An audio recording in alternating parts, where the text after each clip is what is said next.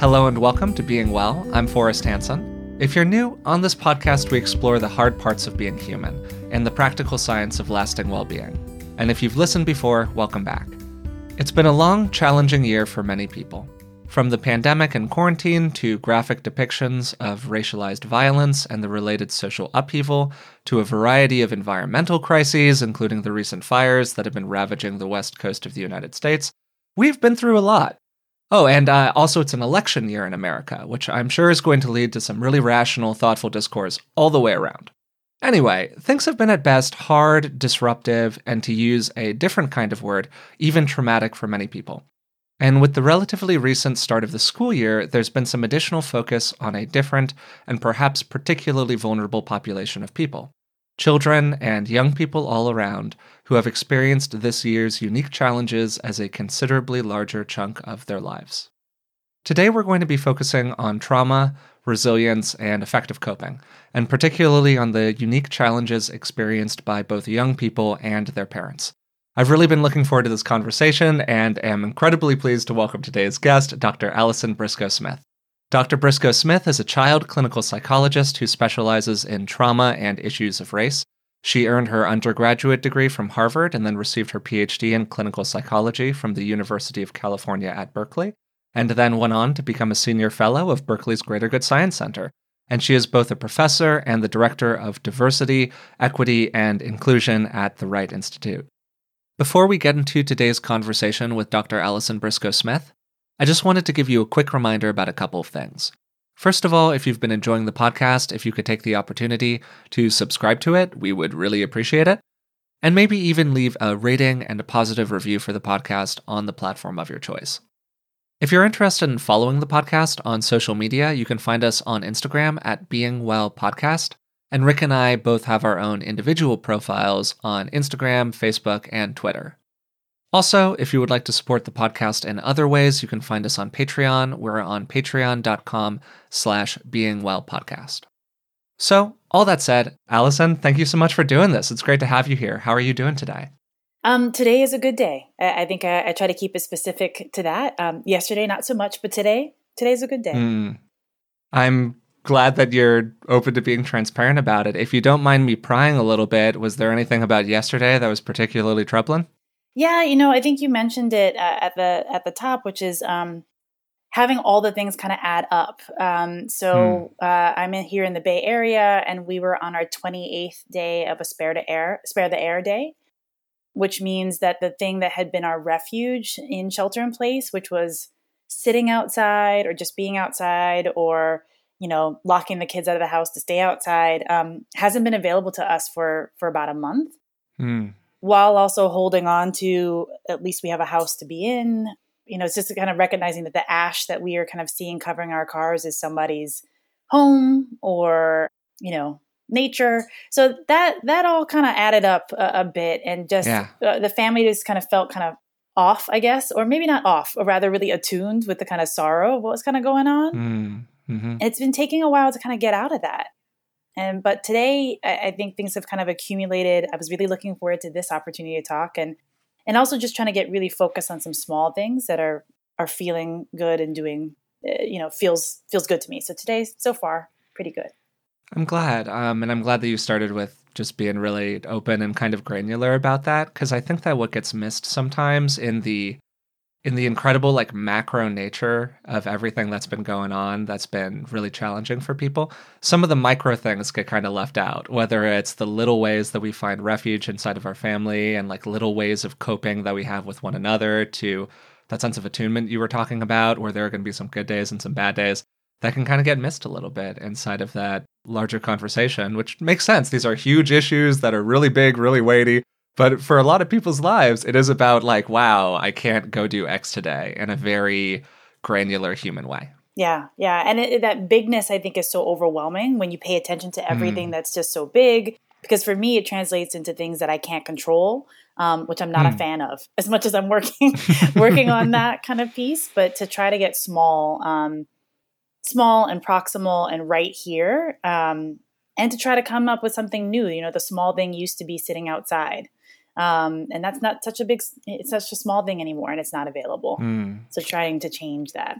I think that's a great way to think about it. One of the things that you've already sort of pointed to here is kind of a family dynamic, the dynamic that you have inside of your unit with yourself, your broader family, and then your kids. Not only are you a clinician who spends a lot of time uh, working with children and thinking about the challenges that children face, but you are yourself a parent. Whether it's through the parent lens or the clinician lens or some blending of the two, are there some unique challenges that you've seen your kids face this year that maybe some adults wouldn't have been as aware of? Yeah, I think I think it's both not necessarily unique, right? So I think the piece that that we're all struggling with is losing contact, losing the things that we were used to be able to do, whether for adults it's like the hallway conversation, the coffee cooler conversation, the kind of proximity to to friends and family. And I think mm-hmm. it's the way that manifests for kids is, is also really different. I, I think we've all been struck by, you know, it's come up, it's literally been six months within our area since we picked up our kids from school and they haven't gone back. So those kinds of hallway conversations, I know for my children, their sports, their dance, their, you know, equivalent of almost like 15 hours a week of being in social interaction outside of school has just been gone. Mm, mm-hmm. And that that's a radical shift for them. And that's, you know, children are organized in their social relationships. My children are 3, 9 and 11 and I can see the impact across the development really, really clearly about what it has meant for them to lose that. And so there's that on top of their trying to make sense of why is this happening? Are we safe? Are we well? Renegotiating family relationships is a thing because now we're spending tons of time with each other. So those relationships are, are changing, relationships with school. So I think it's it's um, the challenges that we're all having. Our adult relationships with work have changed, perhaps some things that we like, some things that we don't like, but it, it's doing that with a three year old brain and heart, and a nine year old brain and heart, and an 11 year old. And then also, I, I work with teens, um, and the ways that teens are kind of dealing with this is also really challenging as well. To kind of narrow in at something you said there, how does a three year old brain and heart or an 11 year old brain and heart differ? I mean, I, obviously in many ways some of which are probably really obvious to people but i think it's a it's a question that gets kind of missed sometimes like how are they processing this differently? Yeah. Well i mean i think for the 3 year old this is um, or for the younger child this becomes the world that they've only ever known. Mm-hmm. um, you know and so uh, even even my kind of three year old has some some reference points. Like she talks about virus because she can't say coronavirus, so she talks about like her former daycare, which she calls Buenos Dias. She's like Buenos Dias is closed because of virus, right? So she's got that kind of understanding, yeah, uh, in yeah. that kind of way. But then for her, which is both a, a beautiful blessing and also really difficult, she has no understanding that school will come back she has no mm, understanding mm-hmm. that this isn't just the way of the world. She has no understanding, and she hasn't struggled with wearing a mask because wearing a mask is just what you do. And I think for as we kind of move up the developmental kind of time period, my nine year old and 11 year old remember what it's like. So they're actually mourning and grieving in a different way. You know, mm. they've mourned a summer. Remember last summer when we did this? Remember how we did this? Remember, you know, they have a reference point to kind of go back to. Um, so that's one way I think the developmental piece is different. I don't know that the younger children are grieving in the same kind of way. They are mm-hmm. struggling for sure. But for the older children, um, and especially as we think about kids whose like rites of passage are whether it's college or freshman year, or this is supposed to be the year of my son's first dance and all the terror and horror that goes with that, that those things aren't, you know, available right now. So I wonder if it's if, if it's a matter of kind of grief and loss that's different as they get older. That's definitely pretty resonant for me. I mean, in the in the small interactions that I've been able to have with younger people over this period of time, that's something that has felt different. Whereas, as you said, this is just kind of the way it is for somebody who is even 10 years old. And yes, of course, they're mourning those interpersonal relationships, but it's the difference between this being, you know, feels like a long time, but six months in the life of a of a thirty year old is very very different from six months in the life of a ten year old, and all the changes that are being made based off of that feel like a huge differentiator. I mean, is there anything that you've been doing either inside your practice or with your kids to try to kind of bolster them during this time? I mean, I think it's about just trying to kind of help them manage through this time. I, I, think there's this compelling kind of idea that we can tell children when things are over. I think often parents and therapists are put in that place about like, okay, tell us when this is all done. Um, and the beautiful opportunity has been we don't have that available. Um, so uh, we we can't tell them. Mm-hmm. Uh, you'll go back at this time. You'll go back, and, and in fact, you know, I think I was compelled both as a parent and as just as a person to kind of do that. We'll get through this. We'll get through this. It'll be done soon. It'll be done soon. Which is one way of kind of managing, but it's not the way of meeting the challenge. It's about getting through it and not meeting it. And so I've been working really hard personally and then also with the folks that I serve to try to just meet the challenge now and not mm-hmm. focus so much on it being done. Like, mm-hmm. how are we actually present in this moment? How do we meet this moment? How do we find ways of being well in this moment as opposed to just gritting our teeth until it's done. And so I'm working on that again personally, but also with the children that I serve and the families that I serve. So we're really focused on the now.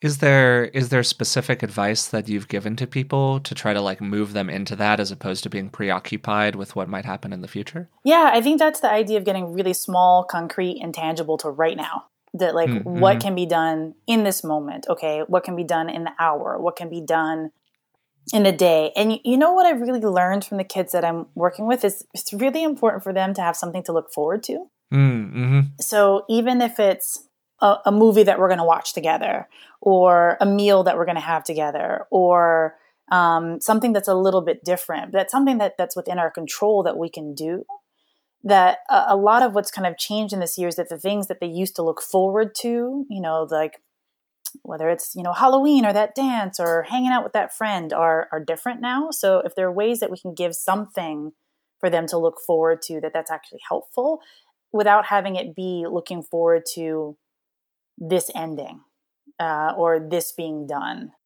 And, and I really have learned that from you know, particularly the adolescents who I've worked with who've articulated that as what they miss feeling like, well, why would I want to get up in the morning? There's nothing to look forward to. Mm-hmm. You know, why would I not sleep 38 hours because there's nothing to look forward to? To trying to build some things that they have to to plan for. Yeah, no, I, I think that that's a great way to think about it. I mean, hope is such a important part of the whole experience that everyone's going through right now, I think, because myself included at certain points in time, like it's really easy to start to look around at the world and go, okay, this is just how it's going to be from now on. Whether that's quarantine or that's all of the horrible stuff that's been going on socially or like depictions of violence on the screen over and over again, like whatever it is that we're talking about, we can um, take our current experience and kind of prorate it out toward the next of our existence because like now we've been in this for six months or whatever it is it's really easy to do that and i'm sure for a kid it's just as easy mm-hmm. Mm-hmm. It feels like a lot of children right now might be experiencing some real hopelessness, where they feel like they don't have much to look forward to and like there aren't that many things that they're optimistic about in their life. Maybe related to that, what are some signs that children are starting to become really particularly burdened and their mental health is under assault from the circumstances that they find themselves in? To put it another kind of way, what are some of the signs that a child has started to wander toward maybe some some soft PTSD at the very least? Yeah, I mean, I think it's both, you know, a soft PTSD, and for some of our kids, especially as we're thinking about the kind of presence of racialized violence or yeah, the presence of totally. things like losing a home to fires, or I've got a lot of family members in the in the South, so floods. So you know, trauma is there, but I also am a I yeah. I don't want to make everything real, relativistic because I think there's a way that sometimes I'm being asked by a lot of schools to come and talk and um, come and mm. speak and help them think about how to welcome their children back, which I think is a great way. But some of them are feeling as if every child is coming back into school and we're going to expect every one of them to be traumatized. Like, no. Or also this piece around like, well, every black child has to be traumatized. Well, no. So to kind of think about your kind of question in terms of what are the signs, one of the things that we really have to do and that we're terrible at as adults and parents is honestly listening to our children not just forecasting or or projecting our worry on them I, have worked with so many parents um, and myself included that have come up with this whole list of worries And then usually my question is, well, what does your child say about that? Like, oh, well, we haven't asked them. Okay, well, well, where's this worry kind of come from? That's us. So it's hard not to kind of slow that down. So I think the first thing is we really have to listen to our kids, which means that we've got to ask them questions. How are you doing? How are you feeling? How are you making sense of this? Does this feel different? Um, and then I think we do also need to be kind of watchful. The thing that I've heard in the kind of therapist community is to watch for significant changes that persist for a long time. So mm, mm-hmm. as we've made this kind of shift and as so many kind of phases are coming in, it, I would expect that children's sleep patterns are going to be different. If it's a radical shift that persists and is not really amenable to kind of moving back, then I'd start worry about that. Eating habits, social habits, all of those things by default for many families have already changed. I, I think it's about trying to see how long does it persist or noticing, you know, what actually brings your child joy now. Are there opportunities for joy? Are they able to play, um, interact, find some enjoyment somewhere, and to be watchful for those kind of things? But if those pieces are shifting, eating, sleeping, enjoyment. Those are my baseline kind of pieces. Mm-hmm, um, mm-hmm. And they should be a little different now um, because we're in a different world. Yeah. But persistent changes that the child themselves is unhappy with it, it is something I'd look for. What are um, I'm trying to think of the right way to say this. So my dad Rick uh, did a lot of work with kids when he was more of a practicing clinician. Kids and families were kind of his area of focus. And uh, I would often see him talk with kids a certain kind of way. And I have a hard time kind of describing what exactly that kind of way is, but you're smiling. I think you know what I'm talking about. Maybe for some of those adults or parents, we have a lot of people who listen to the show who are clinicians, but we also have a lot of people listen who are parents or who are teachers or whoever else what are some of the ways that they could approach that like that actual active listening conversation with a child in a way that would be like most serve the child mm.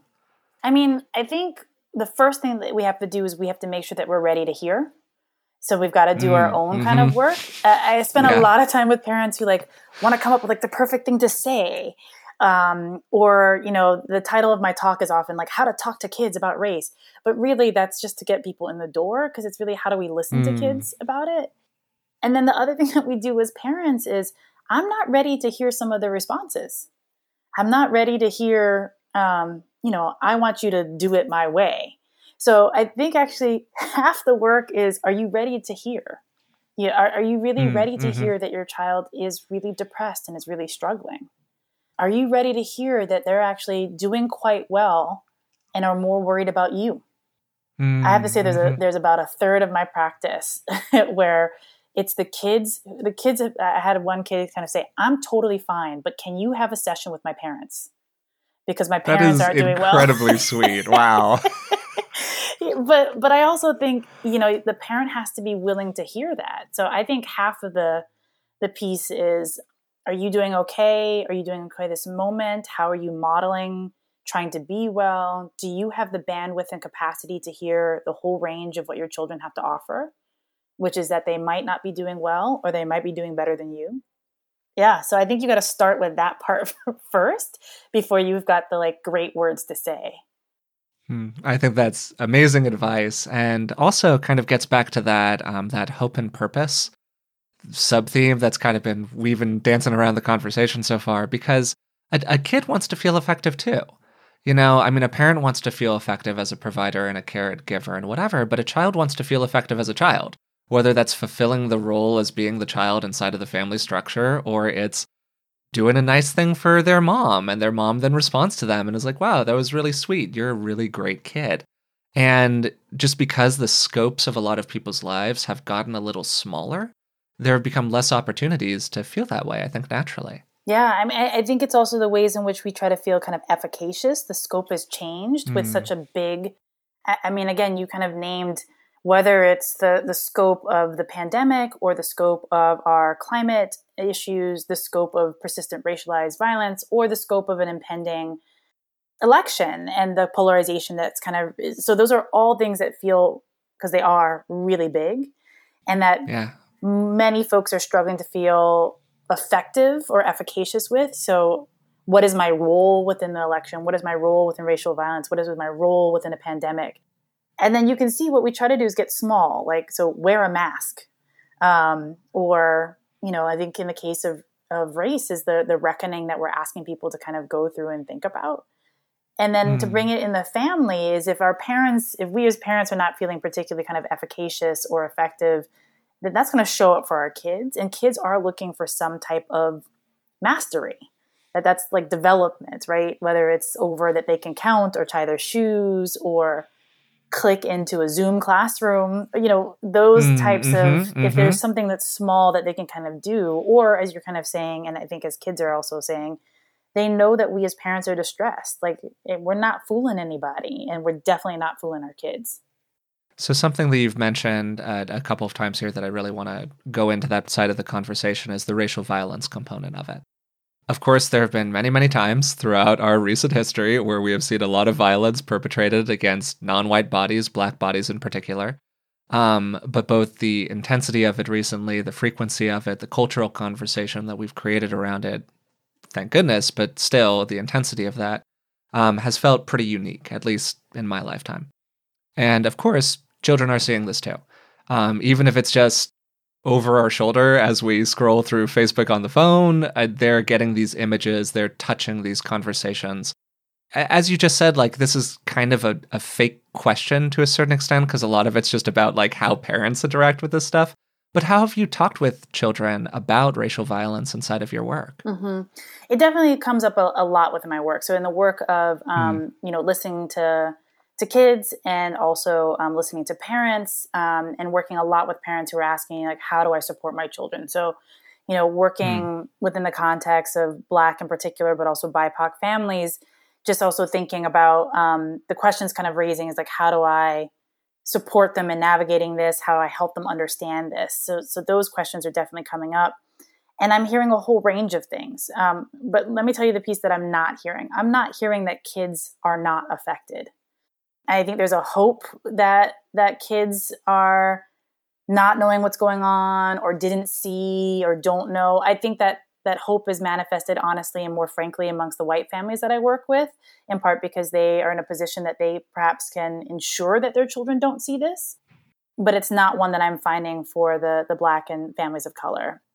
I think I also kind of say it this way. I get invited to kind of do lots of talks about how do children understand race. And typically for years I've had to begin with addressing the question of do well, the main questions are like, why does this conversation matter? um, how you know when should we do it and how we should do it? I don't have to spend as much time in terms of why anymore. Like the, that people are kind of convinced that this is impacting kids and kids are yeah. seeing it. So there's there's that. So i get to skip the kind of like trying to convince people that this is important within some circles. But uh, kids are i'm hearing from a lot of both kids and families that kids are distressed and they're worried about going outside worrying about um, how to make sense of police officers, worried about how to get help, worried about who is safe and who is not. Um, those are big worries and big concerns. And the other thing is that teenagers are um, their access to watching all of this in live time is a lot. They're carrying it in their hands. They're commenting about it in in you know TikTok and Instagram and all the things that they do, they're they're in it a whole lot more than I think most parents are really aware of, and, and it's a lot for them to manage. So I, I, don't know that there are too many kids who've got access to a phone that don't know what's going on in terms of race um, and racialized violence mm. right now. Yeah, of course. And I think it's just a matter of are we talking to them about it and helping them understand it. Yeah, I don't know. I'm I'm drawn to go toward your individual experience here a little bit. There's a um, there's a writer that I love. His name is Clint Smith. He's an amazing writer at the Atlantic. He wrote a, a wonderful piece titled uh, "How to Raise a Black Son in mm, America." Yeah, he did a TED talk re- related to it. He's a phenomenal writer.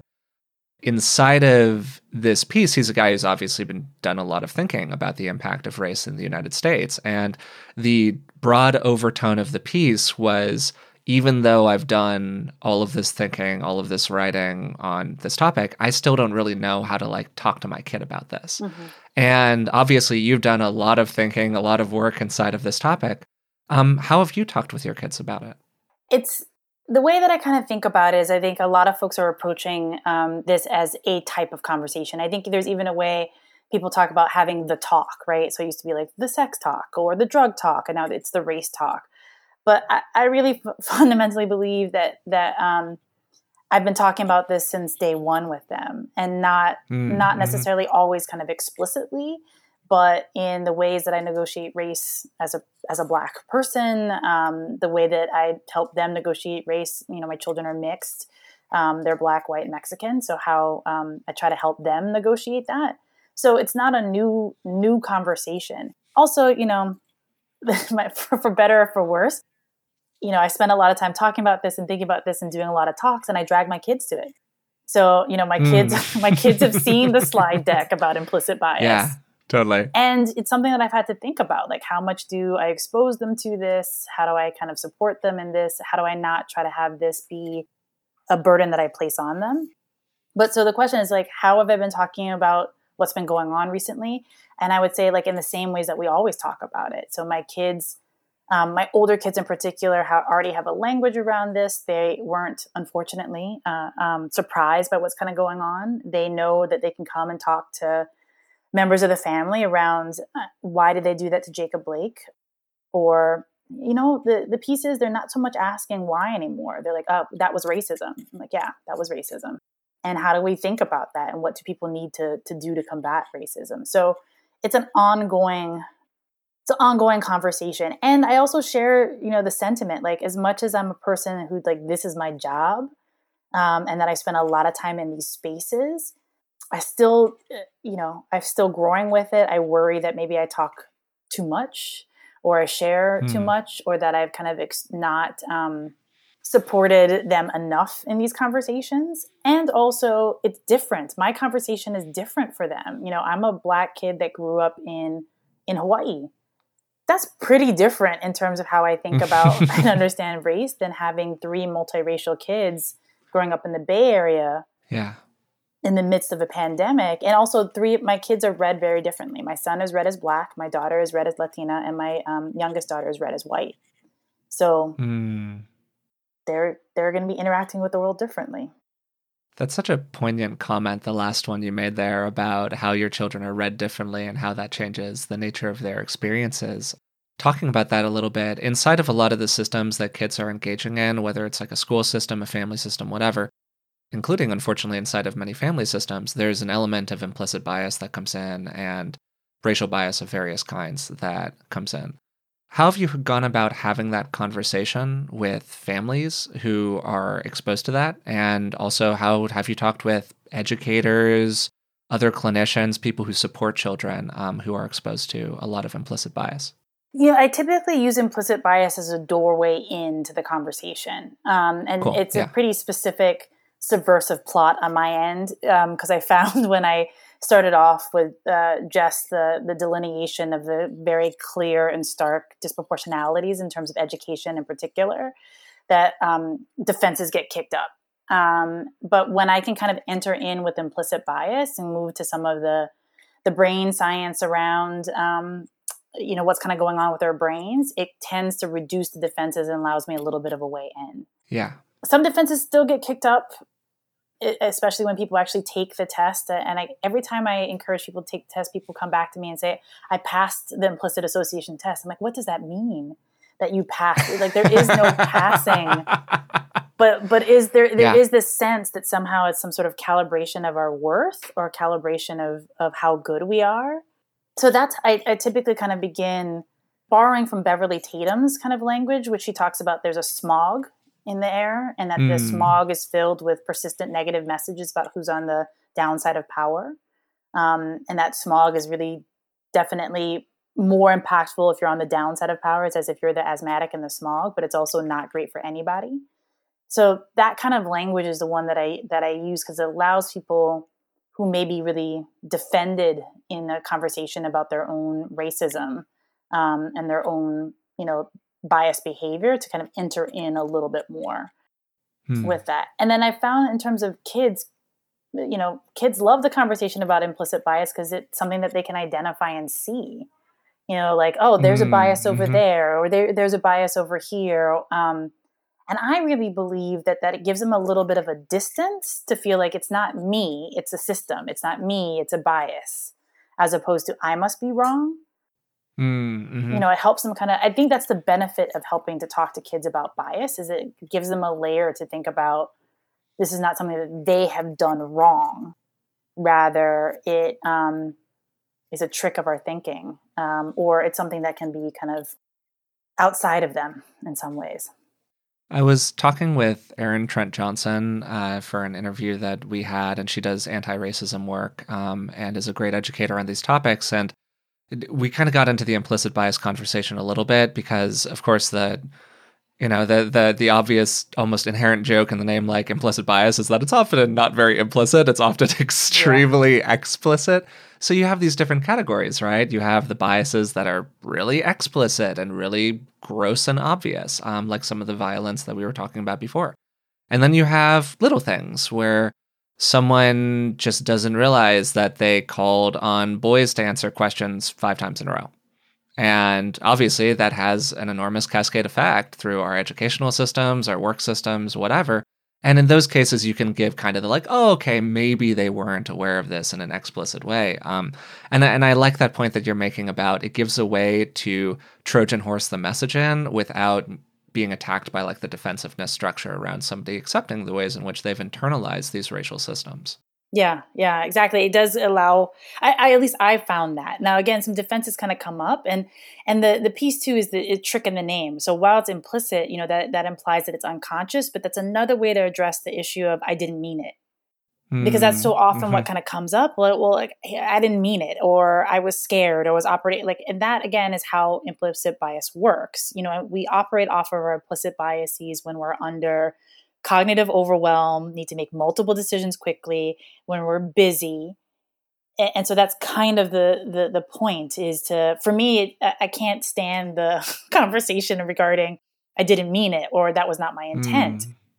Not that I can't stand it, but I get so frustrated with it because, you know, intentionality very rarely has much to do with the impact. And I rather than spending all this time around the intentionality, which is frankly the conversation that I hear happening at a national level.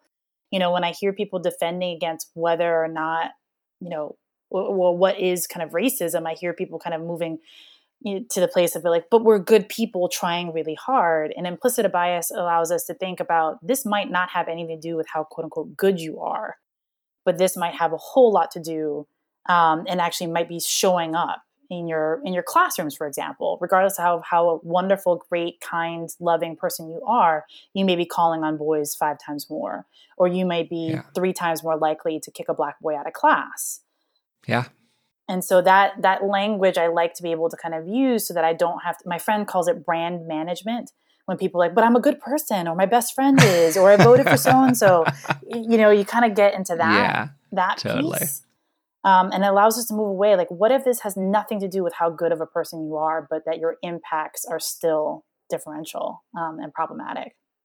As somebody who's really struggled with skin issues like acne over the course of my life, I know just how great it is to not stress about what's going on with your skin. That's why I'm excited to tell you about today's sponsor, OneSkin. Their products make it easy to keep your skin healthy while looking and feeling your best. No complicated routine, no multi step protocols, just simple, scientifically validated solutions. The secret is OneSkin's proprietary OS01 peptide.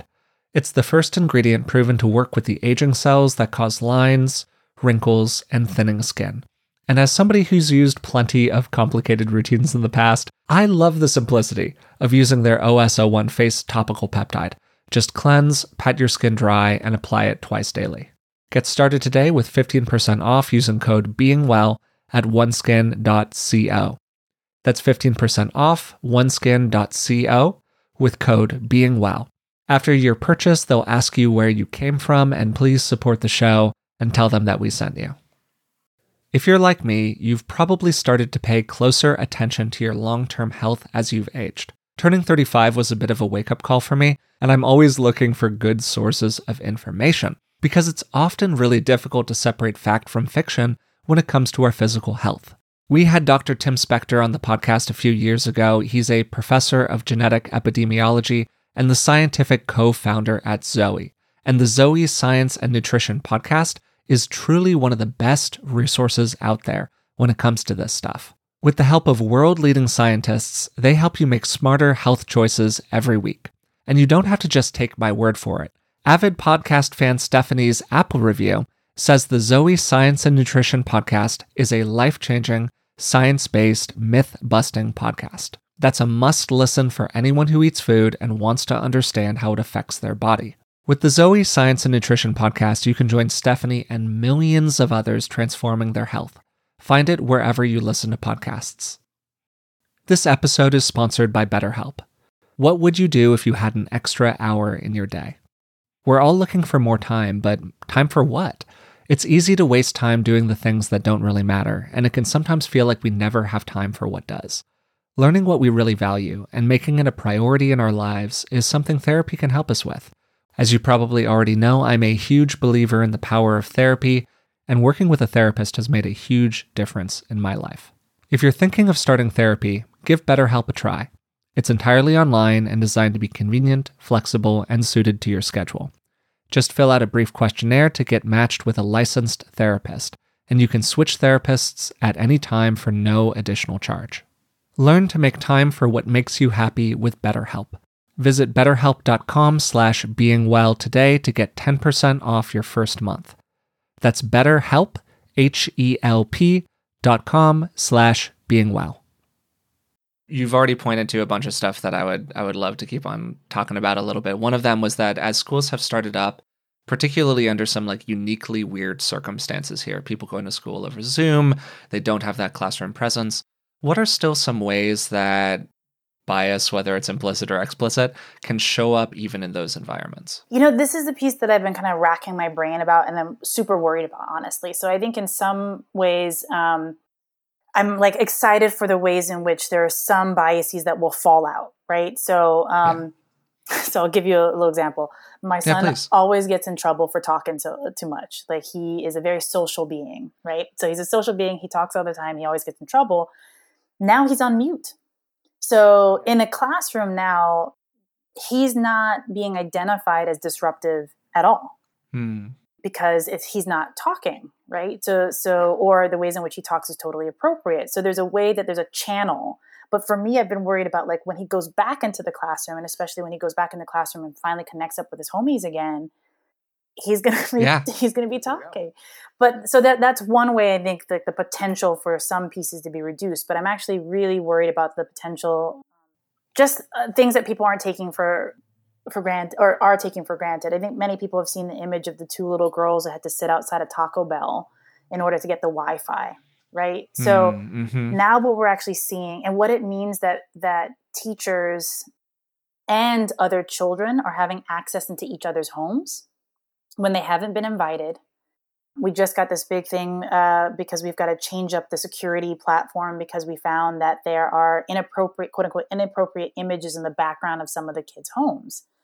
And for me, it called into the question about, well, what is the what is an inappropriate image? What what is that? And yeah. is a kid in a home or is a kid in you know a kid that has to go to the mechanics you know his father's a mechanic and has to go to the office there and so what so all of a sudden, like it's it's this moment that I thought, like, ah, maybe the behavioral piece will fall away and that actually kids will be doing better. Like, no, we've just shifted it to other other ways. Like, so what are you reading? You know, I just again another example for my daughter. My daughter was talking about one of her teachers who she finds, she said this, you know, when I don't understand it, I can know I can ask that teacher and she'll help me.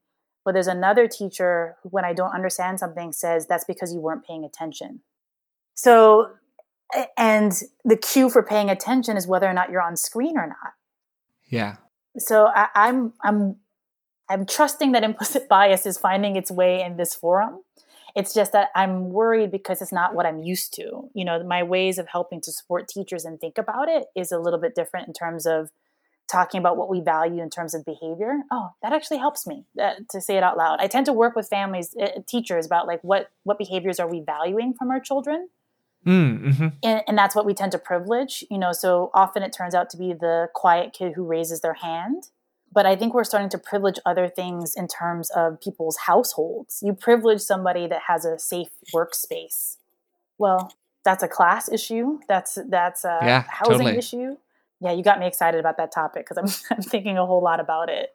Great. I would love to kind of continue that that thought thread then. What are some of the ways historically that you've you've worked with kids or worked with educators to help them start to kind of like peel back the onion of some of these Yeah. topics? Um Yeah. maybe including people who who aren't just quote unquote a good person about these topics, but they've actually already done some thinking and some work around them. One of the things is like, you know, first level, and this is a level that's pretty much available to, to everybody now, I think, is to like become aware.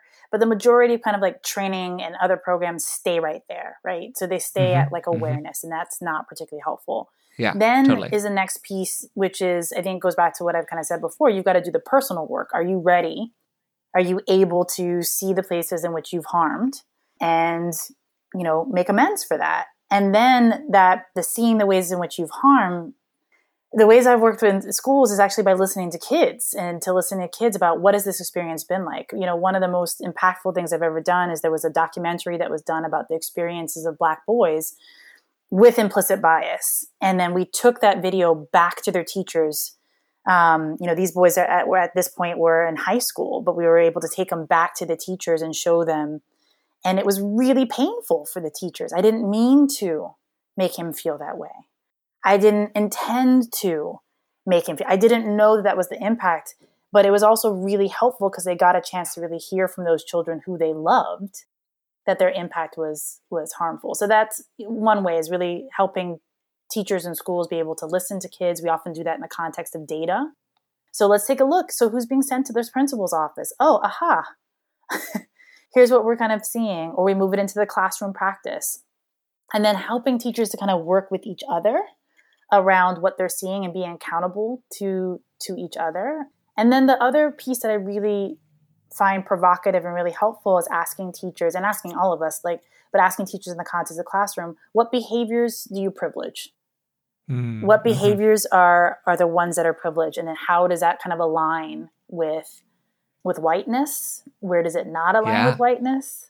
It's especially i would have to say in kind of middle school how does it align, align with gender um, Mm, and gender mhm. performance and you know what people are, are meaning around that but that's a hard reckoning to kind of do and then you have to think about how do i shift that you know what if i actually value um, kids who are answering uh, you know kinesthetically as opposed to verbally you know what if i value collaboration versus you know beating each other to the to the top Yeah. yeah No, th- this is great. And um, what I'm thinking of right now is like the mental model that we have of what a school looks like or what a classroom looks like. And I just kind of, while you were talking, tried to go through my own, like, what's my model of what a middle school classroom looks like. And it was frankly a very white model. It was very much like the stock image picture of the kids with their hand raised, the like 10 white kids, the one token black kid in the image, whatever Yeah. it is.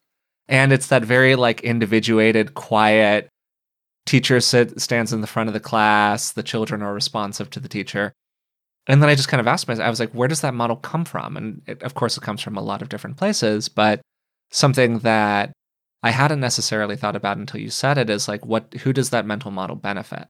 And I think that that is such like a fundamental question that you're asking here. Like, what are those models and who do they benefit? Who do they privilege? hmm And I think that's the kind of reckoning part, right? Just is to go through that and to know that every decision that we're going to make is going to privilege somebody. I think it's about putting that Yeah. into awareness and then making some decisions around, you know, uh, are we always going to privilege that? That means that that is a place too where where I'm seeing some really successful teachers. Like one of the things that I'm seeing within my daughter's class is that in order for the kids to answer the question, they need to do something with their bodies because actually saying it out loud while everyone is muted isn't working. So they the teacher in her genius, you know, is like, okay, if you all think the answer is between this and this, do jumping jacks. So you can see all these kids, you know, on the screen doing jumping jacks. And if you think it's this, then lay down. If you do, you know, but so that actually is privileging another type of kinesthetic and bodily kind of communication. And you know, I'm hoping that we don't forget some of the lessons that we do learn, um, you know, in this kind of time, so that we can maybe, you know, we've we're forced to privilege different things now. You know, we're we're, you know, forced to in some ways kind of privilege the screen in this kind of way but you know what that's meant is that the screen is not always the enemy you know now the screen is the hmm. pathway by which we're going to be connected so I, i'm worried and hopeful about where it can kind of go but i think asking all of ourselves that question what are we privileging in this moment what are we demonstrating that we're valuing in this moment and is that really aligned with what we want to be doing that's awesome yeah i'm I'm thinking uh, to myself as we're like having this conversation that there are kind of these. I hate to stereotype this, but I'll just do it. And if you will, if you push back on it, that's great. But there are these two kinds of hard conversations that I can think about um, having to have with your kid.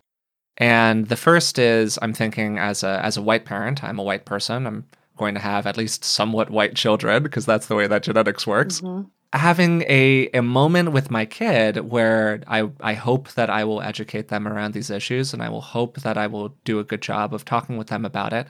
But there will be a moment where they experience these things for the first time, probably as an observer, because they are going to be probably in part white presenting at the very least. And the moment where you talk to a kid that you've tried to educate around these issues and you've tried to say, hey, these are things that happen out in the real world and they're not good, but here they are. And that kid comes home and they say, hey, I saw today my friend have X happen to them. I have to imagine that that comes up in your work with some regularity. And then, of course, the other side of it, if speaking from a non white perspective, the first time that your kid experiences that in a very felt, sensed way, they come home, they go, Hey, you told me about this, but wow, that was weird. How do you work with parents to have those conversations with their children? Mm-hmm. I mean, so part of it, I think, is also like the kind of when, well, you know, when the child is receiving the bias, right? So when they're the recipient. Mm-hmm. And I think there's yeah. a way that oftentimes parents um, and it, I don't want to say this is not the right way of saying it. Sometimes it's easier when you're on the victim side to have the conversation. Now, that's not to say that I want anyone to be the victim, but I'll put it in this way: like, you know, when my daughter got bit at school, I was righteous. I was indignant. Mm, I knew mm-hmm, how to mm-hmm, take mm-hmm, care mm-hmm. of her. That was terrible that someone bit you at school. Now, I don't ever want her bit, right? And I don't want that to yeah, happen. Of course, of course. I had a much harder time when my son was the biter. So, I mean, I think I would think about that mm-hmm. dichotomy that you presented in terms of both witnessing and receiving a little bit differently in terms of and where where families I think are struggling is what if it's my kid or what if it's yeah, when my absolutely. kid acts in a way that is racist. That's a great framing, yeah. And I think that's the place that I see families just get kind of stuck. But we couldn't. He's a child. I love him. He's so sweet. He likes trucks yeah, and he wouldn't let the kid play because his skin was brown. And I think that that's a hard reckoning. And it's not to say, and you know, I would love it if you know we didn't have to have the question on the perspective of the victimhood either. But, but let me also kind of complicate it. So I spend all my time talking to my kids and you know about like loving themselves because they're brown and um, you know trying to kind of combat this kind of racism until the day comes came when I got a call from another black parent um, who said that my daughter had been teasing another kid because of the color of her skin. And I was like, what? Not my, she's seen the talk, you know, mm-hmm. all, of that. Mm-hmm. And then I had to sit with that. And what ended up happening was my daughter's kind of my skin complexion. We're light skin. We own light skin privilege in this way. And she was very proud of her skin color. Um, and her caramel color and feeling great about her skin color. And in her conversation around her pride, a little girl who, by the way, is the same ethnic mix, black Mexican, right? Yeah. Is darker skinned. And so her my daughter's conversation about her light skin in that kind of way felt like and was hard for this darker skinned girl because it mean, meant mm, that her dark mm-hmm. skin wasn't valued. Right? So that that was a complex place. So I had to have the yeah. conversation like just because we're on the downside of power in some particular ways doesn't mean that we're not on the upside and that we can't perpetrate. So while I was sophisticated in the language of our victimhood, I was not sophisticated in the language of our privilege um, and the mm. ways in hmm. which our privileges kind of show up. So I think that's also the the way that I needed to expand and be ready for that, and to think about that not just in the language of race, but what about our class privilege? What about our ability privilege? What about all these other places that I need to be teaching and expanding my children's repertoire because we we are committing those harms. Um, so that that's the way that I kind of think about it is like how I think we get prepared in our head to defend our children and to protect them. Mm-hmm. But what do we need to do when we need to hold our children accountable? And maybe we think about holding them accountable for like eating their broccoli um, or do it for you know the other place of kind of discipline. But I haven't heard a lot of people think about how do I actually shape and support my children as they operate on their privilege. What are some of the um, I want to say tactics, but I don't know if that's quite the right word. Like the the good tactics that you have seen parents employ or that you teach parents to employ with their kids in in order to do that more effectively. Mm-hmm. Like what's some good modeling or you know, because we can talk about like having a teachable moment, but there's a real difference between having a teachable moment kind of in the abstract and actually being in the moment where you're activated and your kid's done something that makes you feel horrible effectively mm-hmm. about your effectiveness as a parent or about their behavior out in the world or whatever like what are some of the granular ways that you've talked with parents about doing that with their kids the the real kind of rubric or tactic that I use is to to support families in recognizing what their family mission statement is or their family values are. Um, mm, there's a ways mm-hmm. in which I feel like family values have been co-opted, but but when we kind of you know stop to kind of think, yeah, they definitely have, yeah, yeah. You know, so you know sometimes I say that and people look at me funny, but but we all have family values. We have, and I yeah. I do a little kind of thing which is uh, create a family mission statement. What is the thing that you say to your kids all the time? Who are you as a family? And the, the basic point of that is to have something small and concrete right in front of you. So that when we are blown out of the water by mm. what kind of happens, that we have to take a pause and come back down to okay, who are we and how am I going to reference this in that context? So, one of the things that we often do within our family is kindness, right? So, I, in that kind of conversation with my daughter, I could say, you know, did you think that your conversation about your skin color was not kind? She's like, no, it was kind. It was kind to me. I'm like, yes, but kindness to you doesn't necessarily mean that it's kind to everybody else. Did you could you tell mm. that this hmm. other little girl was distressed and that she was having a hard time? Well, yes. So then how could we be kind in that moment? And that kindness in the moment doesn't mean that she had to denigrate her own skin. She could have been like, and your skin is beautiful too. But so we mm. just had mm-hmm. to like come down to to what we say to our kids all the time. I, I'm I'm really about trying to keep it simple, not coming up with anything kind of new. Like it's the conversation that you're already having, and to to just remember to, to slow down and kind of remember. I was talking with a family just the other day, and she said that her mission statement was "Ain't no mountain high enough." which I, I loved and was like felt hard, right? But so th- she said yeah. that the ways in which she was using that to reference when her children felt when her son felt stuck. Remember, there's no mountain that's high enough for us to not be able to, to overcome. Hmm. That, that, that, we can go ahead and do this. Um, and that we come from a people who've done this, we can do this together. And so it was just a grounding kind of piece that that I think can be helpful in those kinds of moments. So that would be my tactic is remember who you are and, and what it is that you're trying to teach your children, you know, who it is that you're trying to teach your children to become and to try to answer it in that frame. I think that's a lovely lesson and I really appreciate it. And also, I mean, just as a personal reflection for a minute, I think that um, definitely on the podcast broadly, and also my instinct, I think, is to get kind of focused on tactics of different kinds. Like, what can somebody do practically out in the world to to to do the thing, to whatever it is. And a lot of the time, I think that to your point, it's more about frameworks and your big picture what are our family values, as you were saying? Like, what are the ways that I want to operate out in the world and to be guided by those broad principles, as opposed to getting too narrow about, like, okay, here's how I'm going to have this conversation. Because if you're operating inside of those principles and you're operating in good faith, you're probably going to do okay at mm-hmm. the end of the mm-hmm. day. Mm-hmm. Yeah. And, and also just easier to remember. Like, I think in the moment we get lost with all, like, oh, what is a special yeah. thing that I have to do? But if the only thing that you have to remember is who are we as a family? Hmm. And you know, how do I think about whether it's kindness or whether it's compassion or another family said, we value everybody. Okay, what does that mean? How do mm. you hmm. do that? Was this a moment that you were demonstrating that you valued this person? How are you feeling valued? It also, it just becomes this, another um, person I was working with said it becomes this visor that you can put on to help you see the world. Like it's a, it's a lens and just for me it's easy to remember because in that yeah. moment it's hard. It's hard to kind of remember all the things um, and you know how it is that you really want to operate. Yeah absolutely. So i think that that's a wonderful note to kind of wrap the most of the content side of our conversation on but there is a last question that i try to ask everyone who comes on the podcast and i think that given that we've been doing a lot of talking about kids it's a particularly pertinent one. If you had the opportunity to go back in time to your own childhood. And uh, you actually reflected on this already in a beautiful piece that you wrote for the Greater Good Science Center that I'll link in the description of the podcast today.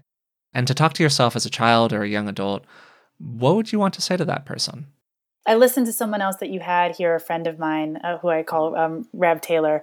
Um, and, and uh, you know, she said something that has kind of kicked around in my head, but I do think it's what I want everybody to kind of feel. But if I had to go back in time to, you know, my nine year old or eight year old self, it would really be to say, you are enough.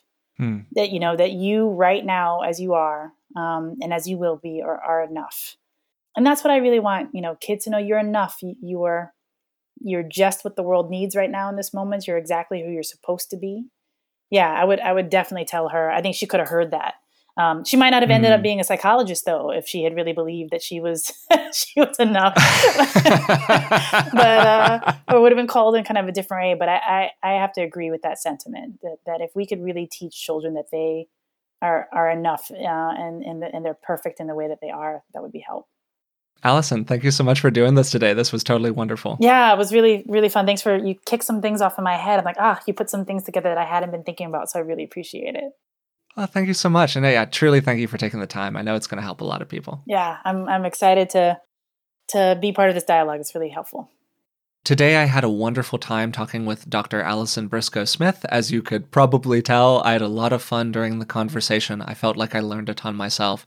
And we covered a variety of topics related to working with children, and particularly the ways that children are experiencing the stress and challenge of this unique moment. The two primary topics that we focused in on were the impact of COVID and quarantine, particularly as that impacts a child's social life, family dynamic, and interaction with school. And then racism and racial violence. How can we get better at working with and educating children on issues of race? And how can we be more responsive to them when they share their experiences with us? And one of the themes for me, really, of our conversation was the way in which working with a child, quote unquote, is really most of the time about the parent working on themselves and asking themselves, Am I ready to have these conversations with my child? Have I done the work myself internally to be prepared for this conversation? We talked for a while about hope and hopelessness, about how for many kids who are very young, this moment is all that they've experienced. So there's kind of no need to look forward to something else. But for children who are 8, 10, 13, whatever it might be, they're going through a real grieving process right now for all the things that they've lost. And finding opportunities to instill hope in them, and also, frankly, to instill more hope in ourselves for what could be a brighter future, is a really key aspect of helping people cope effectively with the moment. Another real theme that I felt in the conversation was focused on our paradigms. What are our models and our structures, and as Allison said at the end there, our family values that inform our behavior? Because, frankly, on this podcast, we can get really tactical. And I think that getting tactical and practical and offering, here's the discrete tool to do this thing well, is a really useful service. I think it can help in most situations. But as Allison pointed to, sometimes it's a lot easier to just remember what we stand for. And how do we want to go about showing up in the world around us? I hope you enjoyed the conversation today as well. I'm going to be linking to an article that Allison wrote for the Greater Good Science Center. I referenced it during our conversation. It's titled, How Can I Stay Positive for My Kids When I'm So Overwhelmed? She wrote it a few months ago, but if anything, I think it is only more pertinent right now. It is a wonderful piece of writing. It's one of the best that I've read recently on these topics. If you've been enjoying the podcast, we would really appreciate it if you took a moment to rate it, to subscribe to it through the platform of your choice, and maybe even if you could leave a positive review. It really does help us out. It helps more people find the podcast, and it's one of the best ways you can support the show. If you would like to find other ways to support the show, you can join us on Patreon. It's patreon.com slash beingwellpodcast, and for the cost of just a couple cups of coffee a month, you can receive access to expanded show notes and even special Q&A conversations between Rick and me. So again, thank you so much for listening. Thank you for being interested in these topics, and I'll talk with you soon.